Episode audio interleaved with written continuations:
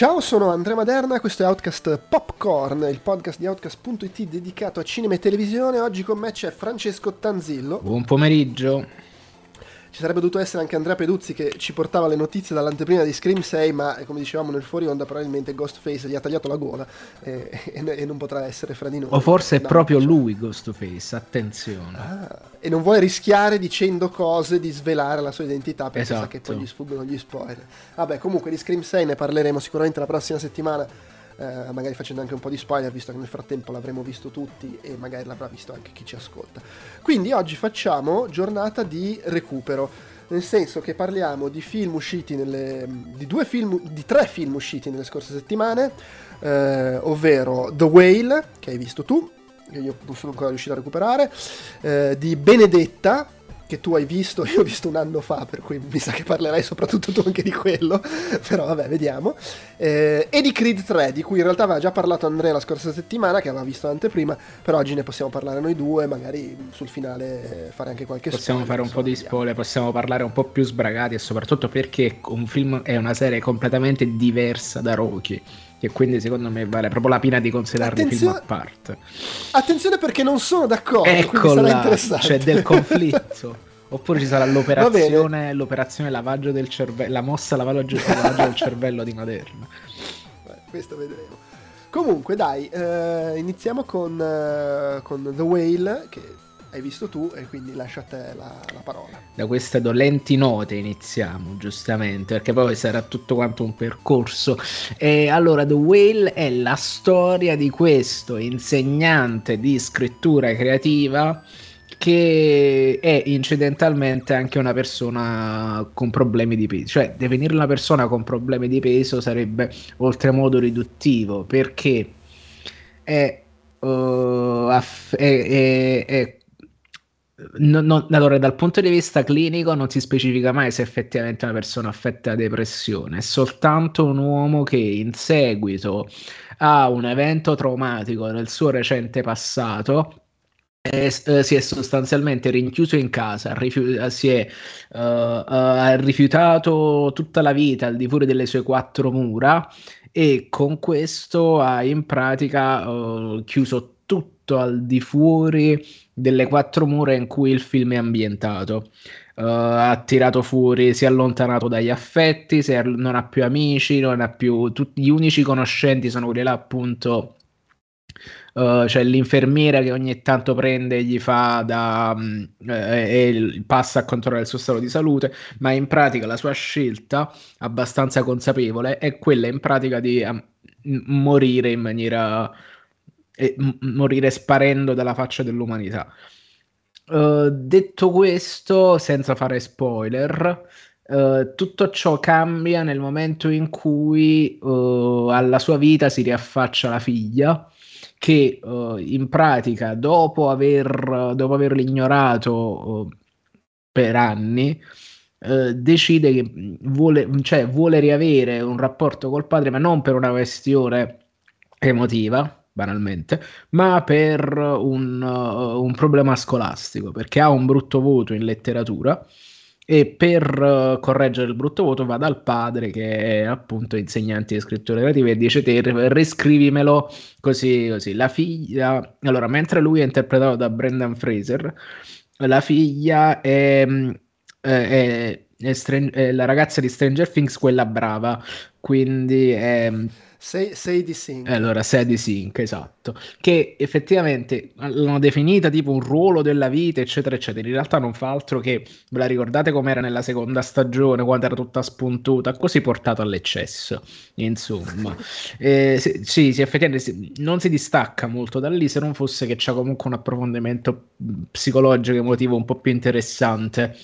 Uh, detto questo, senza fare spoiler, il film non mi è particolarmente piaciuto. Uh, la regia di Aronofsky l'ho trovata un, ben più di un pelo sottotono. Non mi è piaciuta la fotografia funebre che diciamo impastava l'ambiente in questa serie di colori smorti. E, se devo essere sincero, non mi è nemmeno piaciuta la rappresentazione che fa del, del personaggio, perché appunto non è soltanto essere cioè è come si approccia al, al, al, problema dell'obesità che è drammatico. Anzi, uh, parlando in giro con i soliti amici sceneggiatori, è uscito fuori che in pratica il personaggio è diventato obeso soltanto in una seconda stesura e che originariamente era soltanto una persona, potremmo dire, depressa che non usciva dalla stanza, da, dalla sua casa e non aveva più rapporti con nessuno. Uh, questo su cosa significa? Che secondo me l'obesità è trattata con uh, uno stile quasi uh, caricaturale, è abbastanza grassofobico, questo senza dubbio, e in pratica è, è un accenno superficiale al, al, al, alla materia questo cosa comporta? Comporta che in pratica se il personaggio è o non è obeso è quasi indifferente ai fini della trama, perché le problematiche che si porta dietro sono alte e sono, sono indipendenti dal peso, dal peso corporeo. Certo, rend- il fatto che poi è anche una persona obesa, oltre a tutti questi problemi, lo rende soltanto più caricaturale cioè, ci sono quasi momenti uh, tragicomici, ecco.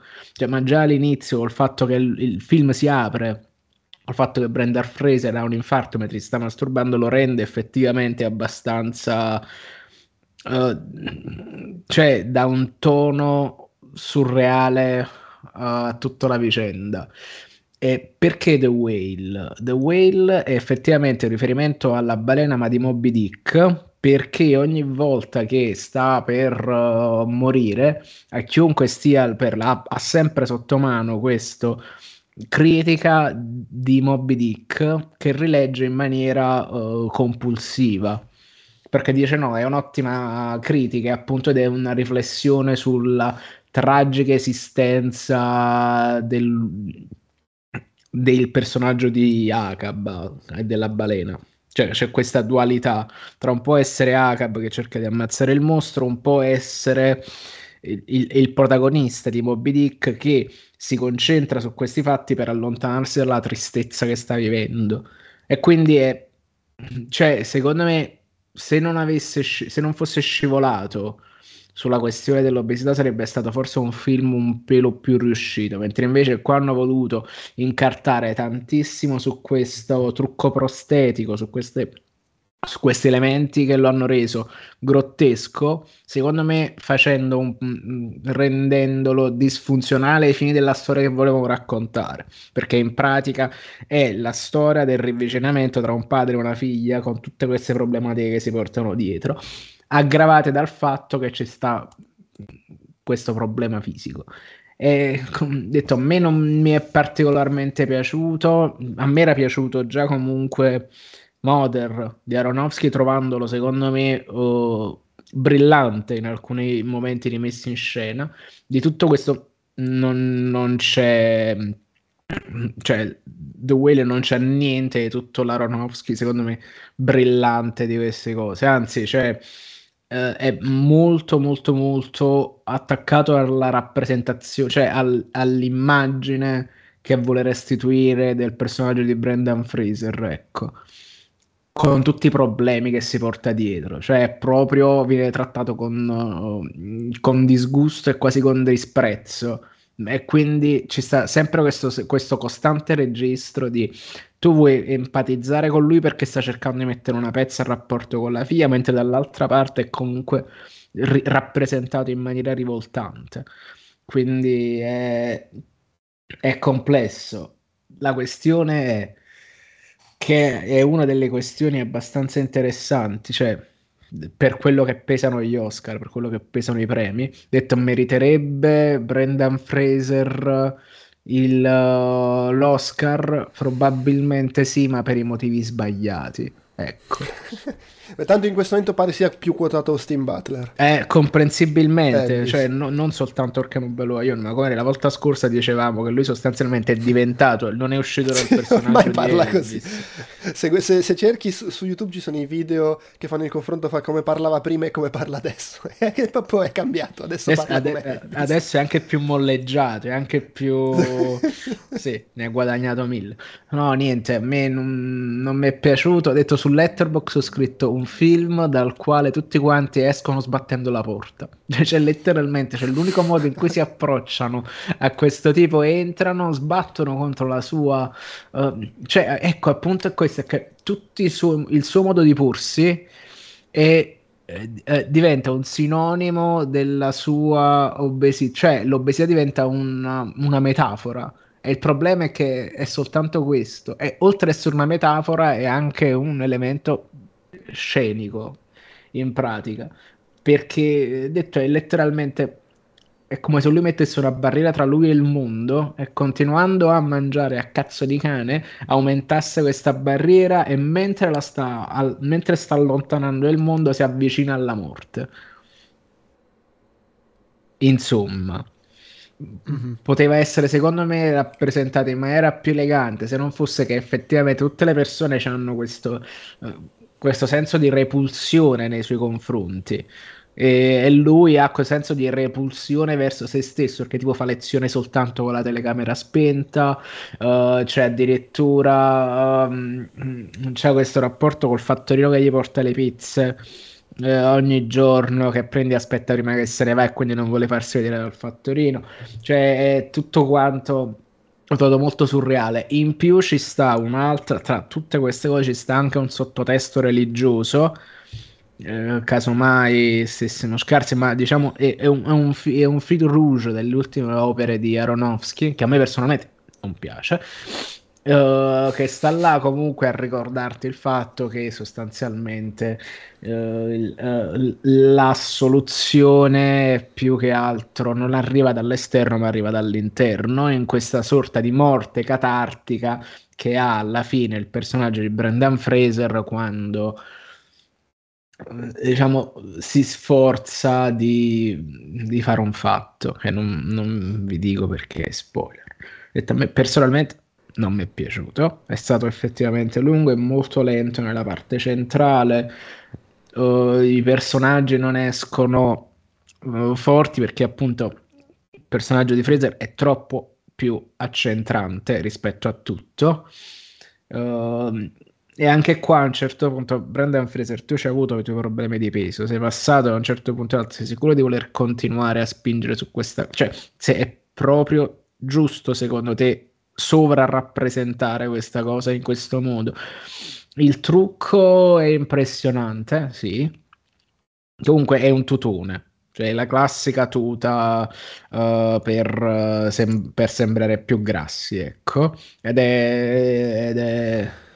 Sì, eh. perché lui è, è stato sovrappeso ma non... ma non, non così no. tanto e comunque in realtà è dimagrito adesso. Sì, non sì, tor- sì. Ovviamente non è, di- non è tornato il, il, bisteccone che era ai tempi della mummia, però è dimagrito. Questo qui è un, è un tutone. Sì, è un tutone. Tant'è che ha anche la nomination all'Oscar per questo. Sì, per il, sì. per il make-up.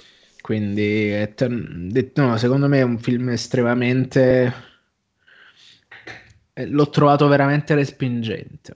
Cioè, vuole essere respingente. Il problema è che a un certo punto in questo momento secondo me non è proprio a, fo- a fuoco trattare queste tematiche in maniera respingente.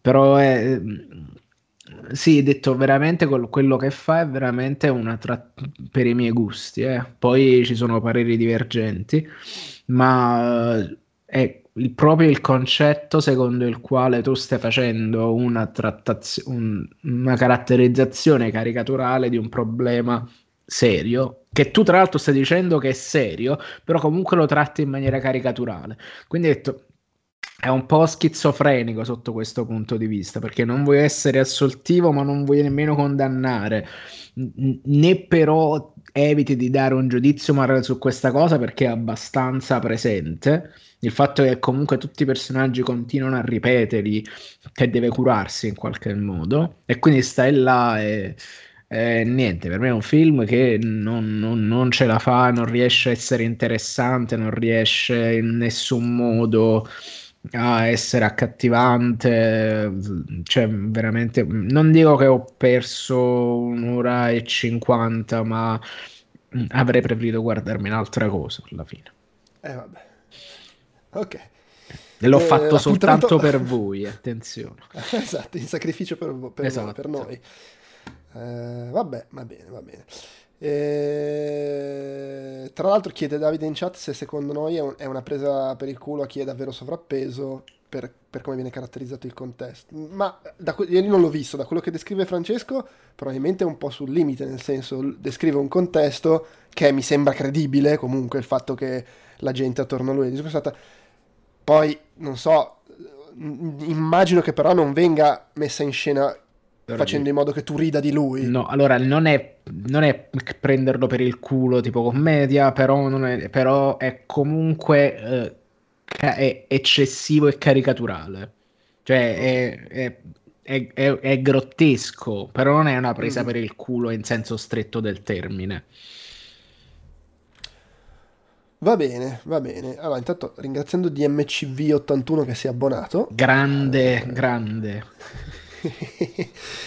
e passiamo al secondo film, che è ah. Benedetta.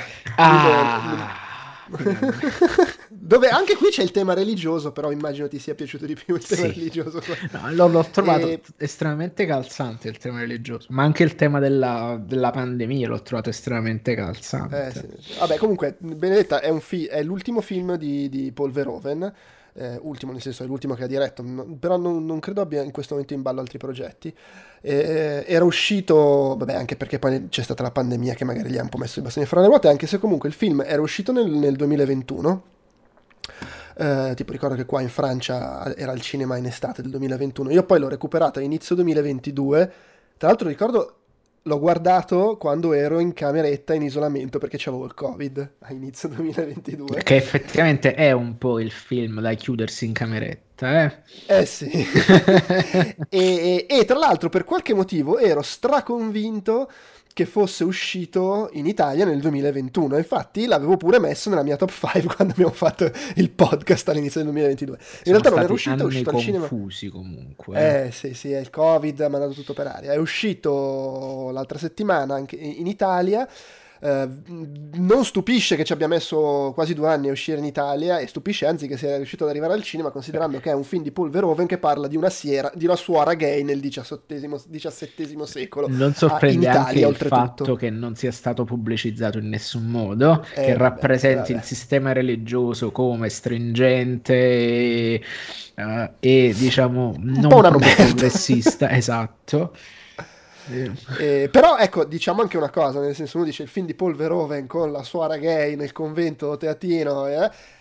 Cioè, non è che è Basic Instinct, nel no. senso non è il film sexy, arrapante, è il, il, classico secondo me film di Paul Verhoeven di questa sua fase diciamo di ritorno in Europa della carriera, cioè super dissacrante, eh, brutale nel suo criticare il sistema, criticare in questo caso la, la, la la, la religione intesa come organizzazione. E, perché comunque poi eh, con, con, le sue variazioni per carità, però è basato su fatti reali in ogni caso. Esatto, su, quello su, su vicende stavo... è la roba che mi ha stupito più di tutto il fatto che fosse basato su fatti reali. Io faccio no, davvero, perché fino, al, fino all'ultimo ho pensato quasi fosse basato sul fittizio trailer con Robert Downey Jr. e Tobey Maguire all'inizio di Tropic Thunder e quindi ho detto, ma, ma sai che... Perché effettivamente è quello, Damnation Abbey, in realtà no. E... ecco, io, io, ho un problema. A me era piaciuto tantissimo, tant'è che l'avevo messo nella mia top 5. Però ho visto un anno fa, non mi ricordo molto. Per cui mi sa che anche di questo toccherà parlare più che altro a te. Io, se poi se, se sentendoti parlare mi si risvegliano i ricordi, intervengo. In pratica è, uh, è, è quello che avremmo sempre voluto vedere quando ci raccontano le vite dei santi. che questo potrebbe essere diciamo il titolo di copertina per il Blu-ray e, ed è la storia di questa bambina che in pratica dato che avendo, la madre stava avendo un parto molto difficile, il padre per, per, uh, per salvarle la vita la promette a Dio. Di conseguenza, di, di conseguenza, giustamente, la salvi la mette in convento, però vabbè, che, che, era un po', diciamo, un po' l'uso dell'epoca, non essendo, eh, essendo un mercante facoltoso, ma non chissà quanto facoltoso, si vede effettivamente il mercimonio, lo scambio di denaro che passa di mano per farla, per farla accettare in convento, letteralmente utilizzando il termine dote come se fosse effettivamente una, un matrimonio che viene fatto. Uh, detto ciò, la questione più interessante che è, uh, che è in avvio della pellicola è tutto quanto la tensione sul non sapere effettivamente quanto il personaggio di Benedetta sia effettivamente una persona toccata dal divino, perché ci sono un paio di circostanze nella verità del film, insomma. Quindi noi quello che vediamo non ci viene dato nessun giudizio per tutta la prima parte del film assistiamo alle sue visioni, vediamo che effettivamente parla con Dio, ma ha ricordato un po' per certi versi uh, il Luc Besson che fa Giovanna d'Arco, a quei livelli lì, insomma. Uh, con queste appunto con queste visioni di Dio molto così e poi tra l'altro mi è molto piaciuto la messa in scena che lo fanno sembrare uh, n- non pigia mai il piede su farlo sembrare una roba dell'Hammer però comunque per certi versi mi ricorda il, il, uno dei tre film di Immortality, quello ambientato nel convento, tra l'altro. Cioè, che, che, che è molto divertente perché dice: No, giriamo in Europa, queste cose in Europa piacciono, se, se ti ricordi. E quindi è un po' così. Uh, l'evento culminante della vita di Benedetta è quando, una volta raggiunta so, sopra la ventina d'anni, insomma, Uh, mentre i suoi genitori sono in visita a questo convento, una ragazza di strada prende e corre dentro, scappa inseguita dal padre che la sta picchiando. E che succede? E per salvarla, dopo aver ricevuto, se non sbaglio, un'altra visione pure su questo fatto, ormai l'ho visto un due, due settimane, tre settimane fa, Uh, decide di salvare questa ragazza e il padre paga affinché questa ragazza entri in convento come uh, regalo alla figlia. Cioè, ti, ti, ho, ti, ho comprato una, ti ho comprato una suora amica tua. E, e quella cosa inizia a essere sempre più ambigua perché il rapporto tra le due inizia a essere abbastanza uh, morboso. Ovviamente c'è stata una parte la ragazza cresciuta in convento che quindi non c'ha nessuna idea di come sia appunto la sessualità, mentre dall'altra parte ce n'è questa ragazza del popolo che ne ha una visione completamente esasperata perché subiva abusi da parte del padre, era diventata, era sostanzialmente una proprietà, non era una cosa. Dice, in una scena dice addirittura, la scena dove vanno al cesso la notte, tra l'altro, uh, che in pratica era una proprietà, aveva, dopo la morte della madre ne aveva preso il posto in pratica. Quindi questo qua diciamo il mer- meraviglioso affresco storico e pittoresco. Um, e poi iniziano a succedere sempre queste cose. Le visioni di Benedetto iniziano ad intensificarsi e iniziano a succedere le cose inspiegabili, tipo le stimmate. E mm, quando a un certo punto c'è le stimmate, ma non vengono riconosciute abbastanza stimmate per essere considerata santa, succede un incidente e non si sa se queste stimmate, queste ferite alla fronte che si prova come ulteriori stimmate sono reali o fittizie. E qui inizia appunto a... E qua, e qua insomma parte tutta la vicenda che è quella là di, che occupa uh, la maggior parte della storia, ovvero uh-huh. l'indagine e il ruolo che assume uh, di badessa del convento scalzando quello della, della precedente badessa interpretata da Charlotte Rampling, Rampling sì.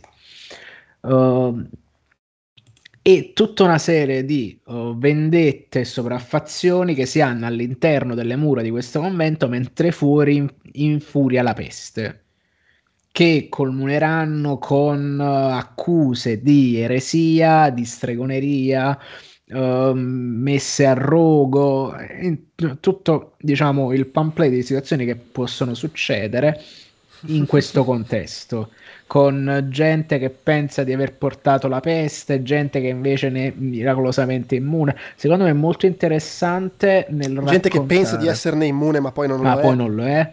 Uh, insomma, è molto interessante il doppio registro che non ti fa mai capire effettivamente se chi racconta crede o non crede alla, all'effettiva santità di Benedetta.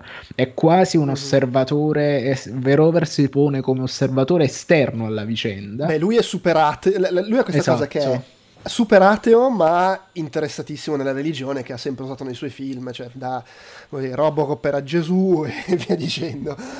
Robocop era Gesù è bellissimo. in, in, alcuni film è più esplicito, in altri meno. Qui è abbastanza esplicito il fatto Atto che di forza di e chiaramente l'arrivo. Eh, Schwarzenegger è una figura messianica.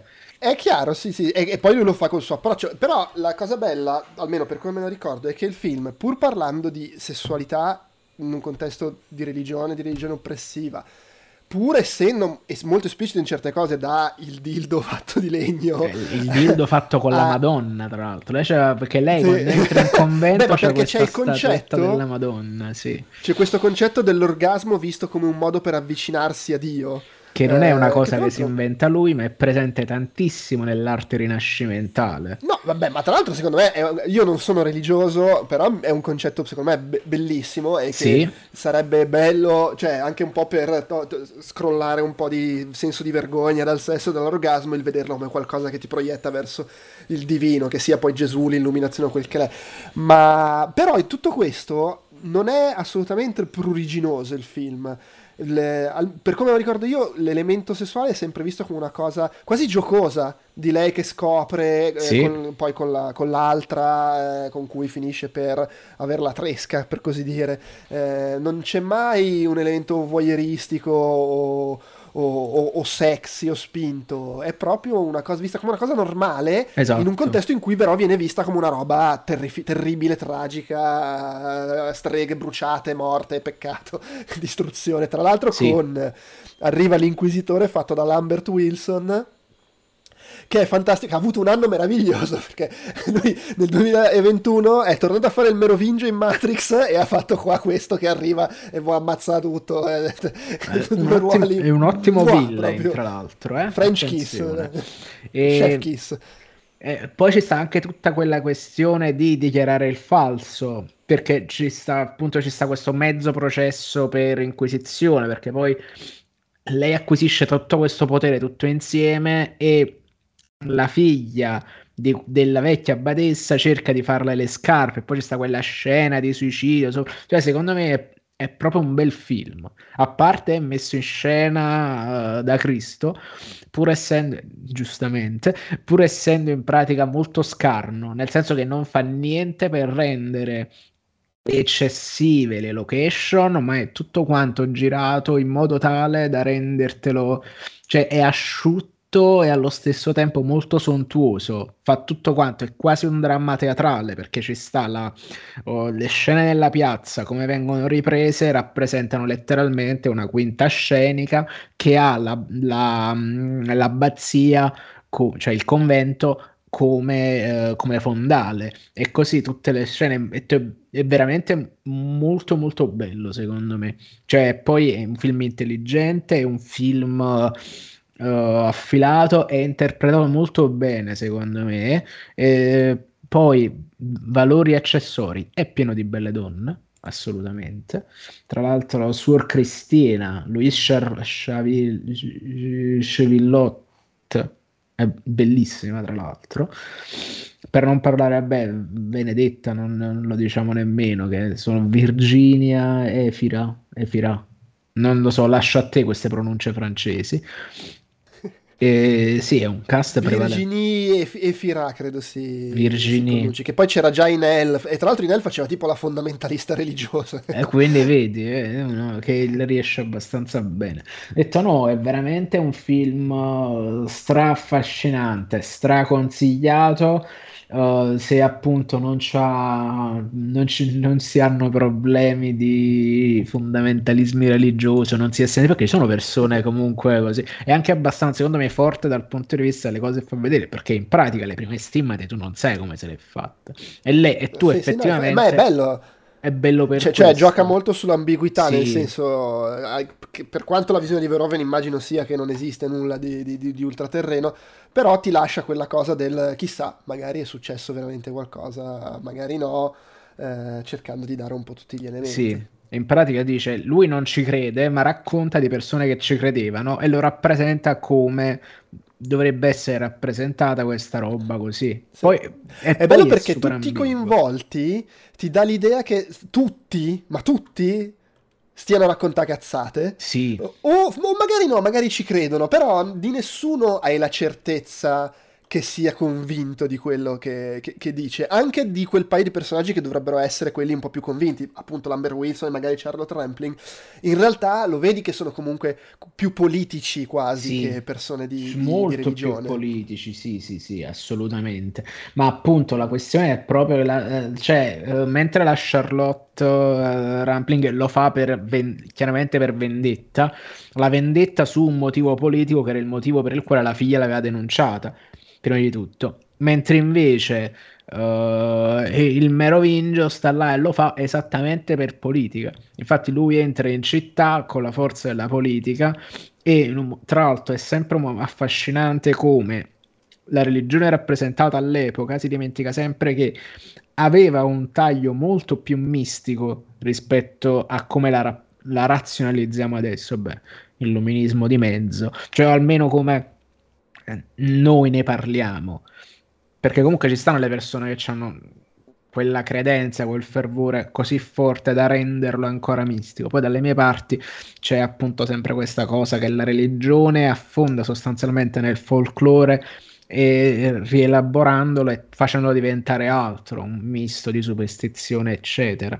Che secondo me è una buona via tra, per far convivere sacro e profano. Diciamo, non si arriva mai a una sorta di religione bacchettuna da queste parti qua se non dal punto di vista caricaturale. Però sta di fatto che appunto c'è sia una presenza mistica tangibile, sia una presenza politica tangibile, che erano due cose che camminavano a braccetto e in pratica non si poteva scindere l'una dall'altra. Ed erano tutte e due importanti allo stesso modo, se non quando appunto mentre tu utilizzavi la religione per, faro, per valore politico, comunque le persone sulle quali ave- esercitavi il tuo potere politico erano persone che vedevano la religione in modo mistico. E quindi, ripeto, secondo me è un affresco estremamente affascinante che fa moltissimo il paio con quando abbiamo giocato a Pentiment. sì, è vero, è vero, è vero. Tra l'altro, la... quanto è bello vedere un trailer di un film sulle suore gay nel convento dove parla scritta dal regista di Basic Instinct, Robocop e L. è veramente una carriera meravigliosa, anche solo... Cioè, poi ci sono svariati altri film, anche solo riassumerla con quei tre film è fantastico. Basic Instinct, Robocop e L. Eh, secondo me più che altro, ecco, Basic Instinct, Robocop fanteria dello spazio era un po' più no vabbè è chiaro eh, Total Recall. No però L perché ci metti eh, Basic Instinct Robocop ma anche L eh, quindi attenzione eh, un autore poi, poi qualcuno... è un autore europeo. Esatto dovrebbero spiegargli che in effetti che comunque ha una carriera un poco vabbè. Ehm Segnalo comunque che è uscito la scorsa settimana, però in Italia è fuori in ben nove sale. Eh, in, tre a Roma, una in lingua originale, cioè a Roma proprio lanciatissimi con Polveroven, però è, cioè, in Lombardia è solo a Mantova, eh, lo danno a Perugia, a Pisa, per cui insomma non è proprio reperibilissimo in sala, e per cui vabbè, toccherà magari a chi ci ascolta e che lo vuole vedere in italiano, suppongo, aspettarlo. Sì, questo lo Tanto... il classico film da Mubi questo. Sì, no, ma secondo me, cioè nel senso, è uscito fra un mese, sta su Cili, tutti i noleggi, le robe, eh, prevedibilmente. È su, e tra l'altro è super, ripeto, è bellissimo, bello, bello, bello, bello. Sì, sì, no, anche a me era veramente piaciuto in maniera, in maniera smisurata. Un film che invece immagino sia in uh, eh, 164 sale è uh, Creed 3. Allora, soltanto dove vado di solito lo, lo, spettacolo, nove spettacoli, esattamente come per i film della Marvel. Quindi era allora, è in 365 sale, come i giorni dell'anno. e Creed 3, che vabbè, terzo film della serie Creed, nonché uh, nono Rocky, se lo contiamo, lo contiamo, in quella maniera. Se lo consideriamo in quella perché sono Rocky Balboa era il 6 e poi ce ne sono altri 3. Sì. sì. Eh sì, eh sì. E di cui tra l'altro aveva parlato un po' la scorsa settimana il, il, buon Andrea Peduzzi che aveva visto l'anteprima, vabbè, eh, lui oggi non c'è, però nel frattempo siamo andati a recuperarlo noi, sono andato a vedermelo lunedì e possiamo chiacchierarne un pochino. So che tu avevi in particolare qualcosa che ci tenevi, ci tenevi a dire. Io vorrei, comincio io visto che hai parlato sufficientemente tu dei, dei primi due film. Allora, io mi sono divertito, mi è piaciuto, eh, è il classico film sportivo eh, con il suo arco, eh, caduta, risalita, alla fine lo scontro, gasamento. Devo dire, rispetto ad altri film, questa cosa che l'incontro alla fine va sul lisergico con le visioni mistiche lo rende forse un pochino meno tradizionale, se vogliamo. E quello per Io me ha fatto du- tutta la differenza rispetto ai film di Rocky. Sì, sì, no, è vero, questa cosa è stata gradevole. Io ho sostanzialmente due, due appunti, diciamo. No, tre. Allora, il primo è... Ok, direi che è ufficiale, Jonathan Majors si sta facendo la carriera di quello che si magna i film che non se lo meritano, perché fra Ant-Man e questo lui proprio ogni volta che appare il film prende vita, eh, è, è, bravissimo. È, spero che continueremo a vederlo apparire da, dappertutto, perché poi è da qualche anno che si sa che è bravissimo, però adesso sta avendo delle chance grosse. Eh, spero che il fatto di dover apparire probabilmente nei prossimi 15 film Marvel no, no, non gli impedirà di girare altre cose. Però tanto in, nel, in 8 su 15 apparirà per 20 secondi, per cui siamo, è, è lo, gira, lo, gira, praticamente col, fidanza- col telefonino della fidanzata e poi via. Ma esatto. Mentre è sul set di un altro film, gira in fila 8, 8 apparizioni in 8 film diversi. Esatto. E io due cose. Da un lato, questo qua è il film, diciamo, il, col terzo Creed cerca abbastanza di smarcarsi dall'essere Rocky, volendo. No? Non c'è Sylvester Stallone, eh, tra l'altro è bello perché eh, quando l'avevano annunciato Stallone aveva detto ma vabbè non ha senso che io ci sia, ho visto la sceneggiatura, è una storia incentrata su... cioè stare lì solo veramente per portare la spugna a posto così, però quando si è avvicinata l'uscita del film invece ha iniziato a far polemica, Stallone a dire ah vaffanculo, io non l'avrei fatto così, vabbè ok, potevi dirlo allora, prima. Secondo me per una questione banalmente di soldi. No, io, è eh, brutto dirlo, ma secondo me Stallone c'ha bisogno un po' di è ve- cash. È vero che lui ha storicamente sempre, è, è sempre stato ai ferri corti con con uh, i produttori che hanno in mano uh, il marchio di Rocky, eh, sì. cui, insomma anche quello non aiuta. Uh, perché vabbè all'epoca aveva venduto i diritti nonostante fosse una sua creatura perché non, non aveva cert- non, non, ha avuto la lungimiranza chissà se ha avuto la lungira- lungimiranza stile George Lucas di dire sì però mi date i soldi dei giocattoli cazzo che mossa che ha fatto Lucas lì. Vabbè mm, comunque. intelligentissimo. Ed è, è, è, è un po' assurdo perché si riesce abbastanza a staccarsi dall'essere Rocky, nel senso che non c'è lui, e quindi diventa completamente una storia di, di, del figlio di, insomma, di Adonis Creed, e non più la storia di, Adonis Creed che però c'è Rocky che lo allena, che è Rocky figura ingombrante. Per cui da un lato ci riesce, dall'altro però secondo me è un film che non riesce minimamente a staccarsi, perché è vero che è un po' più cupo di come sono di solito i Rocky, che sono un pochino più ottimisti, però comunque a livello narrativo Vabbè, cioè Rocky lo menzionano perché parlano dell'incontro fra Rocky e Apollo. Lui comunque è il figlio di Apollo, cioè non se ne esce. Eh, la, le sue motivazioni vengono anche da lì. Apollo viene menzionato. Eh, c'è il figlio di Drago ancora che torna, appare. Che sono diventati grandi amici. amici adesso, giusto? Cioè comunque il lore, per usare un termine che so che tu ami molto, quello è e non se ne può uscire. Sì. C'è la, la, musica alla fine. È vero che il film per larga misura usa una colonna sonora nuova, però poi alla fine dell'incontro torna il solito Go in the Distance eh, riarrangiato. E poi il tema di, di, di, di, Creed che c'era anche nei primi due film. La, il film a livello di trama pesca comunque cose che vengono da Rocky 3 e Rocky 4 perché il cattivo è il bullo di strada perché, come in Rocky 3 perché come in Rocky 4 arriva e gli demolisce l'amico anche se non l'ammazza qua e, e, e, poi bisogna sconfiggerlo e tra l'altro quello che viene demolito si presenta come un po' come un buffone sul ring come faceva Apollo tra l'altro 4. a me fa molto ridere no? il fatto che lui si presenti cioè il messicano è il campione del mondo cioè campione del mondo dei pesi massimi ok ma è esattamente la metà rispetto a Majors.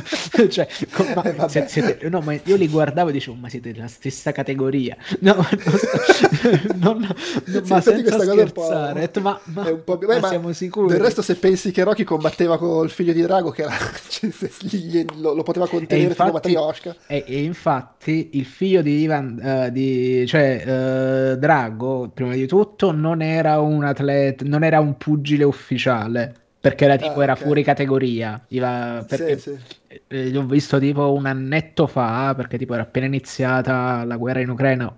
Casualmente ho visto la versione estesa cioè il recut di Rocky 4 che è bellissimo cioè, è proprio, è proprio, un film incredibile, è scioccato di tutte le stronzate, è comunque mo, bellissimo. Uh, detto ciò, quindi ce l'ho abbastanza fresco. E, e, e, infatti lo scontro era come se fosse una roba tipo extra. Quel, okay. contro... Un amichevole, un amichevole molto poco amichevole. amichevole. In pratica era un Ok, vabbè, sì, ci sta. Vabbè, comunque, eh, no, e poi sai cosa? Soprattutto ha proprio la struttura da Rocky sì, nel senso, le, cioè, è un Rocky, come cambi i personaggi, poteva tranquillamente essere un Rocky, come, come funziona, come si sviluppa. Tra l'altro, da, da, da, da, Rocky, dai Rocky c'è anche già, siamo già entrati nella fase Rocky pensionato, perché qua c'è sì, Apollo siamo che già, siamo già nella fase, per me proprio... Allora, già Rocky è, 5.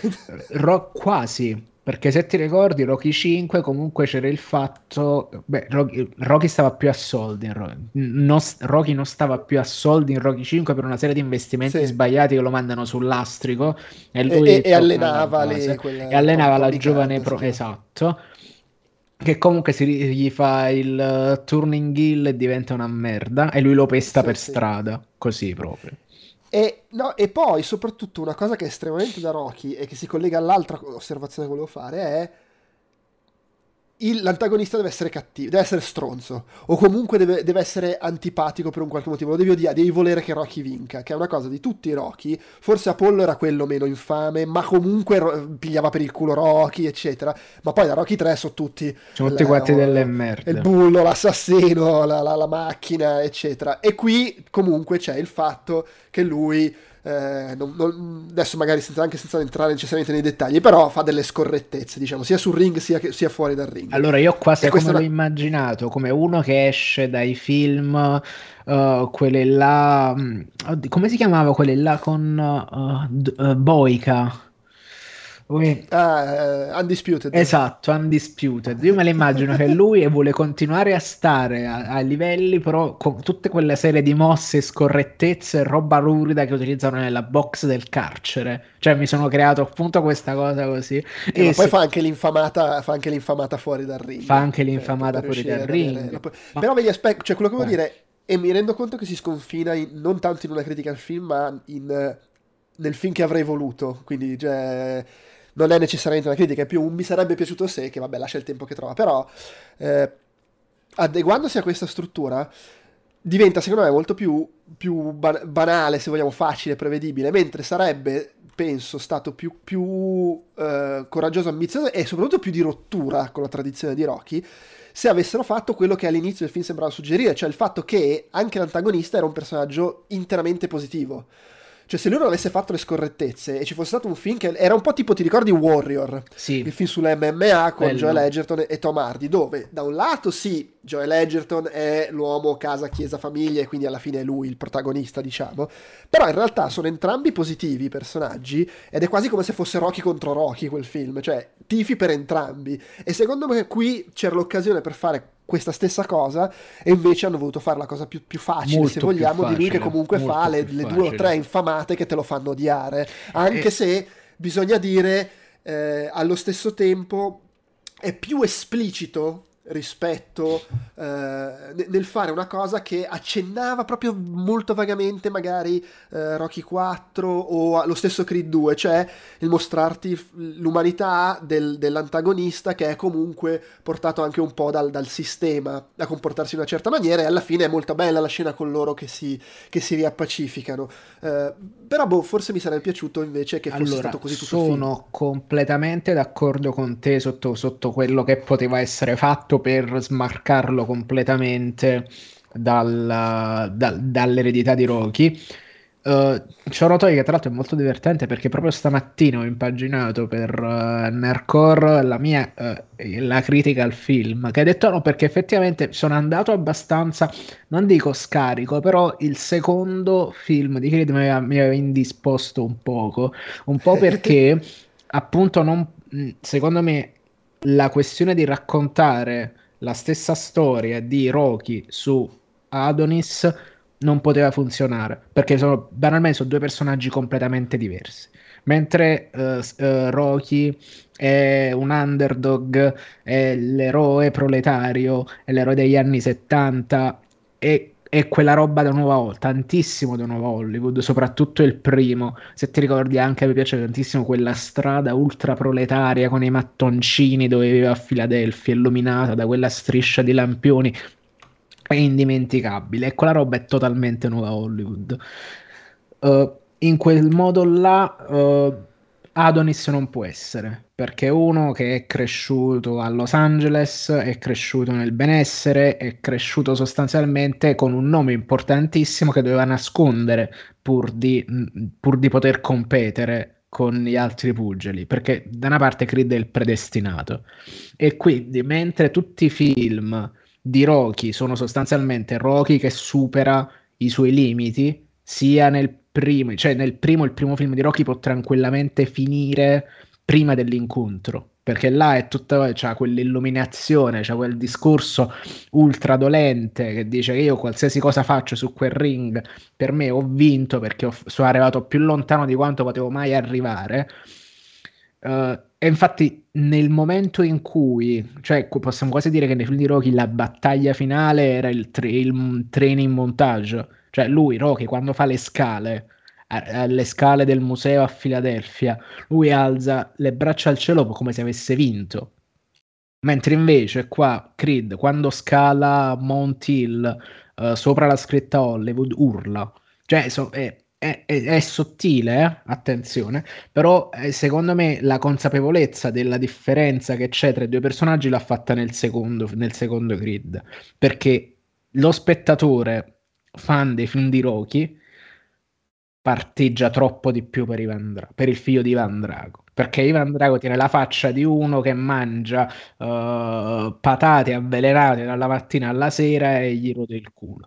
Perché là è lui è l'eroe proletario è lui che sta là che ha subito una caduta dalla grazia esagera- esagerata l'ha lasciato la moglie.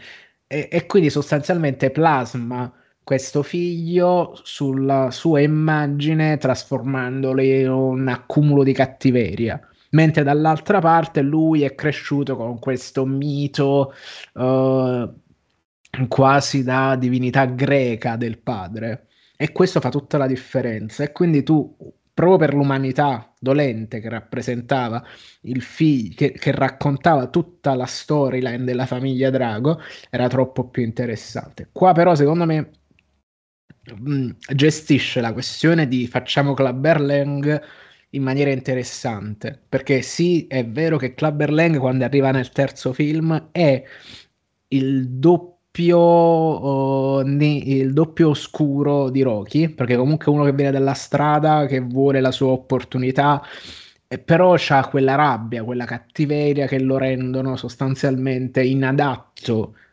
a essere un vincente, perché non poteva essere appunto uh, battezzato dalla gloria della vittoria, perché era una merda Clubber Lang, insomma. E molte delle critiche che, gli, che, che Dame di Jonathan Majors muove a Adonis sono sostanzialmente le stesse che muoveva Clubber Lang a um, a Rocky, diceva che si era imborghesito, che gli ultimi scontri che aveva fatto erano scontri facili, uh, che era diventato Don King. Quando dice guarda sembra Don King è stato, è, è stato molto divertente. E però il fatto è che dato che sono due film completamente diversi, anche il Clubber Lang di Adonis è un personaggio estremamente diverso e secondo me è più consapevole perché contiene altro al suo interno e quello che contiene anche stavolta come gli altri film e che ne fanno appunto una saga a parte uh, Creed è uno scendere a patti con la propria eredità che non è più soltanto il nome del padre e quello che è successo al padre ma sono anche le cose che sono successe a lui quando era giovane e si porta dietro sta macchia di aver abbandonato questo qua che sostanzialmente era il suo migliore amico e mentre lui alla fine si è sì imborghesito e gli è andata bene lui si è fatto vent'anni di carcere sì. e, e, con questo uh, c'è questo costante non detto questa costante mancanza di comunicazione che viene anche molto esplicitata molto bene alla fine perché ulteriore distacco dal canone di Rocky, mentre dopo la sconfitta del villain, il villain scompare, qua resta, per dire, la scena che Adonis sta festeggiando, mentre sta festeggiando prende, va nello spogliatoio da Dame e ci va a parlare. Che è una cosa che dice, che, che, che sta succedendo, perché? Cioè, è anche là la divisione tra i due, tra i due è, se- è marcata dal fatto che sono seduti ognuno nel, nello spazio di due armadietti e ci sono delle paretine di lamiera a separarle. E quindi sostanzialmente il problema qua è l'incomunicabilità, è portarsi dietro questa roba che è successa a ragazzini e tenerla chiusa dentro fino a che sostanzialmente non puoi fare altro che, che menarti perché è l'unica cosa che sai fare. Dice sempre che vuole dimenticare pur di non rielaborare. E questa qua è una cosa che a Rocky non sarebbe mai successa, perché Rocky banalmente era una persona molto più semplice e come persona più semplice banalmente parlava subito, pure anche a modo suo, comunque si esprimeva. Era uno che... esatto, esatto. Quindi detto, è lui che parla con la... cioè, ehm, mentre invece Adonis è uno che si fa troppo più muro ai suoi sentimenti rispetto a Rocky è uno che parlava con la moglie pur, pur di parlare con qualcuno andava al cimitero a parlare con la, con la lapide della moglie. Cioè è, è, è, e queste qua sono due cose che secondo me ne fanno due film e due serie completamente diverse. Però sì a me è piaciuto molto. Per il fatto che è tutto quanto molto a grana grossa e tutto quanto non troppo discordante dal canone è perché la gente lo va a vedere per quello cioè no, no, è molto chiaro, molto sì, molto sì. cauto su alcune cose, però comunque eh, attenzione, cioè secondo me... App- apprezzo comunque come rimanga di mezzo, nel senso entrambi i personaggi dice hanno fatto degli errori, però erano dei ragazzini, però sono anche errori figli di cose fuori dal loro controllo, tipo la, la, la madre che nasconde le lettere o il fatto di essere in prigione, e, per cui è, è sfumato nel caratterizzarli, non è tutto tagliato tagliato con l'accetta, poi vabbè, è comunque Creed 3 o Rocky 9, non è che ti puoi aspettare. No, infatti. Bergman. Eh, però, no, sì, sì, funziona, divertente. Cioè, allora, eh, secondo me neanche questo vale il primo, ma esattamente no. come nessun Rocky dopo il primo vale il primo. Eh, però no, sì, è, è, è, andato via piacevolissimo. Sì. Ne, ne guardo volentieri un altro se quando uscirà e, e Michael B. Jordan... Ecco, sai cosa? Forse B. Jordan c'ha, avuto, mm, c'ha un po' quell'ansia da prestazione del eh, mo faccio il regista, guarda quante figate che mi invento. Eh, però alla fine lui tra l'altro è stato anche molto carino perché ha detto che i combattimenti sono strapieni di riferimenti agli anime. Eh, sì, sì, no, le, le, le, la costumista gli ha proposto i, i, boxer eh, che omaggiano la tuta di Caneda in Akira. Lui, oh, figata! Sì, lui, lui poi, cioè, senso, li vedi e perché te l'hanno detto nell'intervista, perché se non lo sai non so come ti possa venire in mente che, che dei, sono dei pantaloncini rossi, cioè non è che, non è che sia evidente l'omaggio a Caneda, però è buon per lui. Eh, tra, peraltro l'attore protagonista che prende in mano la serie da regista è un'altra cosa che era successa anche in Rocky, sempre nell'ottica di là alla fine succedono le stesse cose che sono successe. Gli incontri in, sono eh... belli comunque, cioè c'è una bella sì, gestione allora, dell'azione. Cioè non sono, è dirompente secondo me come Ryan sono, Cooler, eh, Cooler. Eh, sono belli nel senso che dicevo prima di lui che cerca di trovare delle soluzioni interessanti. Eh, trovo un pochino a discapito della della passione, cioè non li ho trovati molto coinvolgenti onestamente gli incontri in quanto proprio incontri di box che in realtà tu sai esa- perché sai esattamente co- cosa sta, sta, per succedere cioè, no, vabbè, cioè nel senso vai a vedere Creed di... non è che hai dubbi sul fatto che alla fine vincerà. Però secondo me gli, gli, incontri del primo Creed sono molto più appassionanti come, sì? come si sviluppano. No, ma lui è uh, Cooler era è bravissimo, lo dicevamo pure quando abbiamo parlato di, di Wakanda Forever, che quando fa quella roba lì che mette la telecamera a spalla di due che si stanno per menare ti dà un senso di coinvolgimento che è fuori di testa. Qua sono divertenti, qua sono divertenti perché sono coreografati secondo me in maniera molto divertente. Quindi si inventa tipo uh, un sacco di parate che io in tanti anni non avevo mai visto, tipo uh, sì, parare poi, così. Poi la cosa de- de- del rallenti per farti vedere il pugile che nota il, l'errore o il punto debole. O la, la... che, è un po' mociulo, overthinking questo, però sì, dice giustamente. O, o la, la schivata al rallentatore con poi il colpo di lato che pare la mossa specie pare Bayonetta sembra, il, il sembra anche il uh, quando fai alcune mosse dentro Mortal Kombat che ti fa sì, vedere sì, tipo che, vabbè, dire, la spina dorsale spaccata questi fatti così. E poi il finale lisergico con le visioni con loro nel carcere eccetera. Vabbè, che però è divertente cioè è, è, è interessante sono, sono, trovate belle eh, ripeto secondo me un pochino a discapito del, della spettacolarità e del coinvolgimento del, dell'incontro di, di box. Non, non, del realismo perché non è che gli incontri di Rocky no, siano mai stati, stati realistici, realistici. Sì, no no cioè sono, sono due manzi che si riempiono di cazzotti non è che... vabbè Comunque no, assolutamente gradevole. Se, se, chi ci ascolta vuole sapere se andarlo a vedere o se vi sono sì, piaciuti sì, andatelo a vedere dei Rocky, secondo me questo merita. Poi sta in 365 sale, che fai? Non lo vai a vedere. E poi c'è un Jonathan Major, secondo me incredibile, e tu, col fatto che ci sta questo continuo non detto tra di loro e che la comunicazione del film non ha fatto altro che dirti che questo è cattivo e per metà del film si comporta come uno normale, stai là e stai molto teso, secondo me. Però è bello perché anche quando fa il normale c'ha sempre quella luce nell'occhio, tipo le, le, scene in cui parla con eh, la moglie di Adonis e la manipola un po', c'è sempre, eh, è, è, veramente bravo. È veramente bravissimo, cioè no, è proprio uno che dice sì, dici proprio è bravissimo. E lo, e lo vedi, riesce secondo me a rendere il senso di quello che allo stesso tempo è onesto e sincero nelle emozioni quando mostra amicizia e affetto ma è anche manipolatore e sta pianificando di buttargliela in quel posto e, e tra l'altro c'ha la rabbia eccetera. è anche un film delicatamente che ammicca al fatto che uh, in pratica il sistema di assistenza dei minori e il sistema carcerario non aiutano effettivamente come sono configurati perché sostanzialmente ti fanno, ti fanno soltanto peggiorare e ti fanno uscire peggio di quello che sei.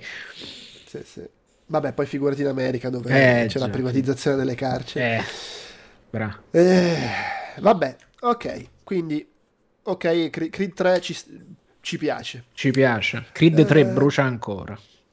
Va bene. Direi che per oggi abbiamo finito. Ah, ultima domanda. Secondo no, te, dimmi. da padre di famiglia, nel quarto ci sta il eh, fatto che la figlia diventa pugile al allora, posto suo? No, però secondo me non è da escludere che tipo, che ne so, Creed 6 sarà lei grande, Creed 5 o magari eh, dopo Creed ci sarà Creed uh, Junior la serie con la figlia ecco devo dire da padre quelle due o tre scene con la figlia ero lì con i lucciconi ah, ah. bambina bravissima tra l'altro eh? sì sì molto brava la bambina sì sì no bella bella cosa Va bene, dai, allora ci si ribecca la prossima settimana quando sicuramente parleremo di nuovo di, di, di Scream 6 magari anche con spoiler eccetera. E tra l'altro mercoledì prossimo inizia Ted, la terza stagione di Ted Lasso e dovrebbe anche finire uh, The Last of Us. Però forse ci facciamo un podcast a parte secondo me The Last of Us vi fate un bel episodio uh, voi che l'avete seguito io Peduzzi voglio un abbacchio che torna e, fa, e dice cose su The Last of Us. e mezzo. Esatto e, e insomma vedremo Uh, va bene, tra l'altro stavo guardando la settimana che sono via esce Armageddon Time che ho visto tipo mesi fa, vabbè, lo fanno apposta. e vai, ne parleremo la settimana dopo. Per oggi è tutto, grazie per l'ascolto barra visione, grazie Francesco, alla prossima. Grazie a te, ciao.